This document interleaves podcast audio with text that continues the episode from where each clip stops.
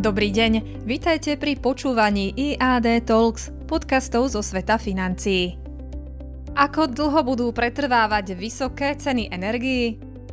Uplynulý týždeň presiahla cena plynu v Európe 200 eur za megawatt hodinu. Táto psychologická hranica už bola prekročená druhýkrát za uplynulých 6 mesiacov. Ak by sme prepočítali cenu plynu na ekvivalent ceny benzínu, tak by sa cena vyšplhala na 355 dolárov za barel. Pri takýchto vysokých cenách existuje iba málo ekonomických subjektov, ktoré dokážu dlhodobo fungovať bez strát. Okrem toho, tieto ceny sú priam likvidačné pre subjekty, ktoré využívajú plyn ako hlavnú vstupnú surovinu. Sú to napríklad aj výrobcovia hnojív, ktoré následne vplývajú na vyššie ceny potravín. Po tom, čo sa dva týždne dozadu dostala cena ropy pod hranicu 100 dolárov, si viacerí analytici mysleli, že to najhoršie máme za sebou.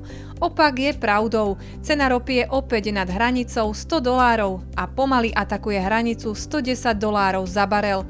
V súčasnej energetickej kríze sa spojilo viacero faktorov naraz, pričom nič nenasvedčuje tomu, že by sa v dohľadnej dobe vyriešili aspoň niektoré z nich.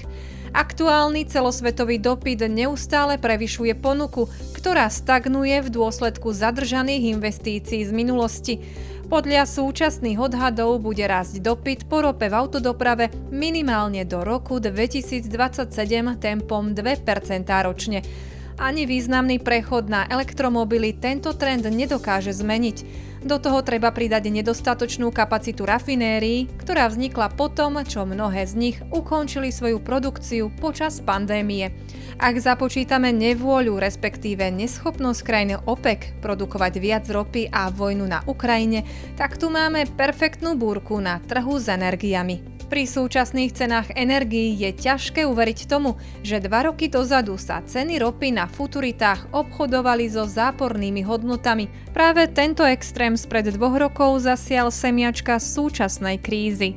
Ako to už na finančných trhoch býva, extrémne hodnoty jedným alebo druhým smerom sa časom vrátia na svoje priemerné hodnoty. V prípade vysokých cien energií všetko nasvedčuje tomu, že si na to budeme musieť ešte chvíľu počkať.